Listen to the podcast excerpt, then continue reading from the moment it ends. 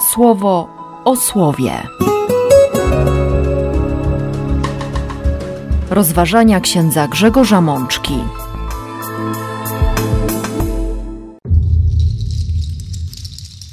Trzydziesta pierwsza niedziela zwykła, rok B. Z księgi powtórzonego prawa. Te słowa, które ja ci dziś przekazuję, niech będą w Twoim sercu i w Twojej duszy. Psalmu 18. Pan ostoją moją, moją ucieczką, moim wybawicielem, Bóg moim wspomożeniem, w nim moja nadzieja. Z listu do Hebrajczyków. Nam potrzebny był taki właśnie arcykapłan – święty, wolny od zła, nieskalany, różniący się od grzeszników, wyniesiony ponad niebiosa. Z Ewangelii według świętego Marka. Dobrze, nauczycielu, trafnie powiedziałeś. Jedyny jest i poza nim nie ma innego. Miłować go całym sercem i całą myślą i całą mocą oraz miłować bliźniego jak siebie samego – czymś więcej jest niż wszystkie całopalenia i ofiary. Siostry i bracia, może okazać się, że liturgia słowa, która jutro dotrze do Waszych uszu, będzie inna od tych tekstów, które dzisiaj mnie zatrzymują, ponieważ w wielu kościołach, w których nie jest znana data dedykacji, czyli poświęcenia świątyni, kiedyś mówiło się konsekracji kościoła, Ostatnia niedziela października jest przeznaczona właśnie na tę uroczystość, by podziękować Bogu za miejsce, za przestrzeń, w której sprawuje się sakramenty, która ma być centrum parafii. Wielu będzie dziękować jutro za budowniczych kościoła, za tych wszystkich, którzy modlili się w waszych kościołach, za tych, którzy posługiwali, za wszystkich kapłanów, którzy sprawowali tam sakramenty i głosili słowo i na ten dzień przeznaczonych jest do wyboru wiele, wiele tekstów, bardzo pięknych, których wspólnym mianownikiem i kierunkiem, jaki nadają, jest uwielbienie Boga. Boga, który nie da się ogarnąć murami, ale jednocześnie wybiera rozmaite miejsca, aby tam w widoczny sposób, tak jak w sakramentach, okazywać swoją łaskę, dawać błogosławieństwo. Zresztą dobrze wiemy, że właśnie ta przestrzeń Kościoła jest najlepszym miejscem do sprawowania sakramentów, do tego, by przeżywać Eucharystię, by doświadczać miłosierdzia w sakramencie pokuty i pojednania. Kościoły parafialne są tym właściwym miejscem, by przyjmować sakrament chrztu, by wchodzić do wspólnoty Kościoła. Przede wszystkim w Kościele człowiek potwierdza to wyznanie wiary i pragnienie, które wypowiedzieli za niego jego rodzice podczas chrztu, a w późniejszym wieku może to zrobić już sam, tuż przed przyjęciem sakramentu bierzmowania. Kościół jest też tym właściwym miejscem do błogosławienia związków małżeńskich i poza szczególnymi wyjątkami trudno sobie wyobrazić przyjmowanie święceń kapłańskich poza budynkiem kościoła. Tymczasem liturgia 31 niedzieli w ciągu roku proponuje nam przypomnienie sobie o najważniejszym przekazaniu, o tym pierwszym. Zresztą od tego rozpoczyna się Ewangelia. Jeden z uczonych w piśmie pyta Jezusa, które przykazanie jest pierwsze wśród wszystkich innych. I znamy bardzo dobrze odpowiedź Jezusa, który cytuje szósty rozdział Księgi Powtórzonego Prawa i dziewiętnasty rozdział Księgi Kapłańskiej. Ten pierwszy fragment mamy podany w całości jako otwarcie dzisiejszej liturgii słowa. Przykazania, nakazy prawa, wyroki, które Pan polecił nauczyć, by Izrael w ten sposób mógł je spełniać w kraju, do którego wchodzi, by przejąć go jako dziedzictwo. Pierwsze i najważniejsze słowo Szema, słuchaj. Słuchaj Izraelu. Od tego wszystko się zaczyna. Każdy Żyd, który kilka razy dziennie wypowiadał tę modlitwę, to przykazanie, od razu przypominał sobie Abrahama, który usłyszał i był posłuszny słowu wypowiedzianemu przez Boga.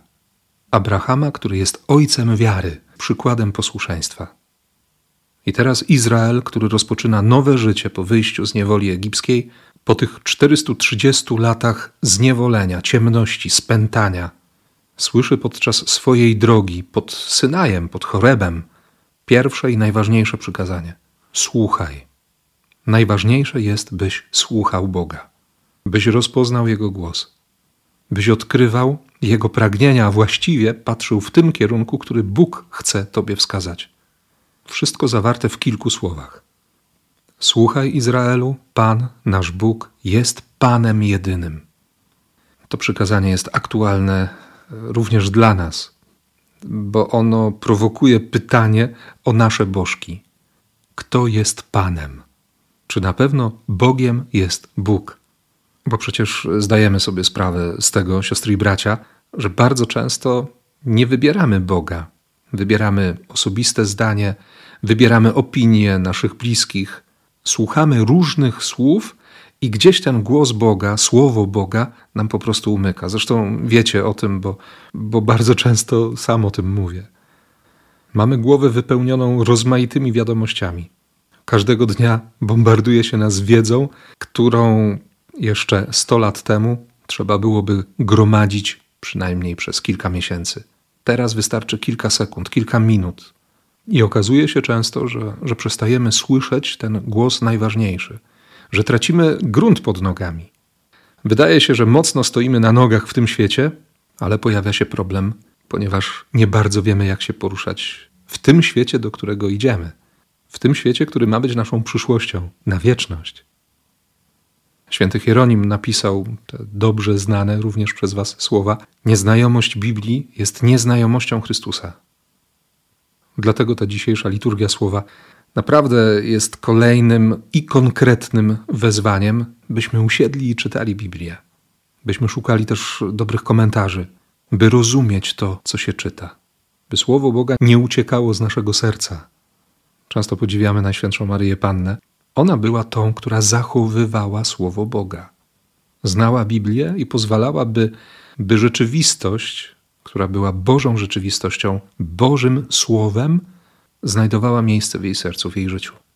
Naprawdę warto zacząć od modlitwy o umiejętność słuchania Boga. Prosić Ducha Świętego, by, by dał łaskę zrozumienia, by podpowiedział, gdzie szukać, byśmy nauczyli się Bożego języka. Pan Bóg nasz jest Panem jedynym. Nie trzeba innych bożków. A przecież dobrze wiemy, że wiele razy spotykamy się właśnie z takim twierdzeniem, zresztą sami mu ulegamy. Pan Bóg swoje mówi, Kościół swoje mówi, szczególnie jeśli Kościół mówi słowo Boga, ale ja wiem lepiej. Bo moi bliscy, bo moi sąsiedzi, bo i tak dalej, i tak dalej. Znajdujemy sporo argumentów, by pokazać Bogu, że wcale nie jest jedynym Panem. A to przykazanie naprawdę nie pozostawia jakiejś wolnej przestrzeni. Będziesz miłował Pana swojego Boga. Słuchaj, Izraelu, a będziesz kochał. Jak będziesz kochał? Całym swoim sercem będziesz kochał. Całym, nie częścią serca, całym sercem. Wszystkimi Twoimi emocjami, wszystkimi pragnieniami, wszystkimi dobrymi życzeniami, wszystkim, co się w Tobie dzieje, co myślisz, jak przeżywasz, jak odczuwasz, wszystko może służyć miłości Boga. Tak, nawet jeśli nam się wydaje to zupełnie niemożliwe, nawet jeśli czasami kłóci się to ze zdrowym rozsądkiem albo z faktami, którymi próbuje nas świat zbombardować dosłownie, by udowodnić, że, że Bóg nie kocha, że Bóg nie jest warty miłości, zainteresowania, że Bóg jest gdzieś obok, jest gdzieś daleko. Będziesz kochał Boga całą swoją duszą, całym swoim życiem duchowym również całym umysłem, wiedzą, którą zdobyłeś, zdobywasz, zdobędziesz jeszcze i wszystkimi swoimi siłami. Nie tylko chodzi o, o jakąś siłę fizyczną, ale też o, o rozmaite zdolności, o talenty, o umiejętności, o całe piękno sztuki, muzyki, także o to, co sam o sobie myślę.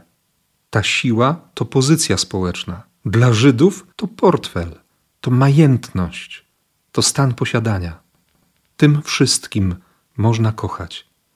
Dlatego Mojżesz, ogłaszający to przykazanie, mówi wyraźnie: Słowa, które ja ci dziś przekazuję, niech będą w Twoim sercu i w Twojej duszy. Nawet przypniesz je sobie jako znak do ręki. Nigdy nie będą one usunięte sprzed Twoich oczu. Wyryjecie je na odrzwiach swoich domów i bram. najważniejsze przykazanie. I drugie z Księgi Kapłańskiej z 19 rozdziału jest, jest podobne. Będziesz kochał bliźniego tak jak siebie. Jeśli będziesz słuchać Boga, to pokochasz bliźniego, bo, bo Bóg kocha człowieka. Pokochasz siebie, człowieka, który upadł wiele razy, który zgrzeszył, który zdradził, który, który nie był taki, jaki być powinien. Pokochasz siebie. Słuchaj Boga, a pokochasz. Bo nie chodzi o to, żeby, żeby nasza przeszłość i to wszystko, co się kiedyś wydarzyło, spętało nas. Stało się takimi kajdanami, którymi mamy ściśnięte, wykręcone do tyłu ręce. Przeciwnie, chodzi o to, żeby wyciągnąć ręce przed siebie, rozłożyć je szeroko i, i przyjmować wszystko, co Bóg chce nam dać. Dlatego właśnie komentarzem do tego pierwszego czytania jest Psalm 18. Kilka wersetów z dość długiego psalmu, o którym przeczytamy w pierwszym wersie w dedykacji, że słowa tej pieśni mogły być wypowiedziane przez Dawida tego dnia, którego Pan ocalił go z ręki wszystkich jego nieprzyjaciół, a także z ręki Saula. Dziękczynienie Bogu za to, że, że jest mocą, ostoją, ucieczką, wybawicielem, wspomożeniem, że jest tarczą, że jest Bogiem, którego interesuje człowiek, Bogiem, który kocha całym swoim sercem, całą swoją duszą i całą swoją siłą. Bóg nie daje nam przykazań ponad nasze siły i nie daje przykazania, którego wcześniej sam by nie wypełniał. Dlatego Dawid ma w sobie tę wdzięczność, którą musi wyśpiewać, która się nie mieści w jego sercu. I znów konkretne pytanie: kiedy ostatni raz przeżyliśmy ten zachwyt, że Bóg jest Bogiem bliskim, że Bóg jest naszym Bogiem? Nie bardzo wiemy, jak to zrobić? Po to mamy Kościół i po to mamy Chrystusa, o którym dzisiaj autor listu do Hebrajczyków powie: Właśnie takiego arcykapłana potrzebowaliśmy. Potrzebny był nam taki arcykapłan, święty, wolny od zła, nieskalany, różniący się od grzeszników, wyniesiony ponad niebiosa, który nie musi codziennie składać ofiar najpierw za swoje grzechy, potem za ludu, bo uczynił to raz na zawsze, ofiarując siebie. Mamy Chrystusa, który uczy nas uwielbienia Ojca, który złożył samego siebie na ofiarę za każdego z nas. I my to w każdej Eucharystii uobecniamy. I dlatego Bogu dzięki za te nasze kościoły, za miejsca, w których możemy sprawować Eucharystię.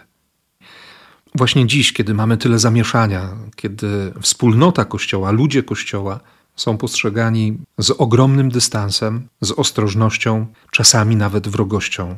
Dziś to słowo z listu do Hebrajczyków musi bardzo mocno wybrzmieć w nas i dla nas.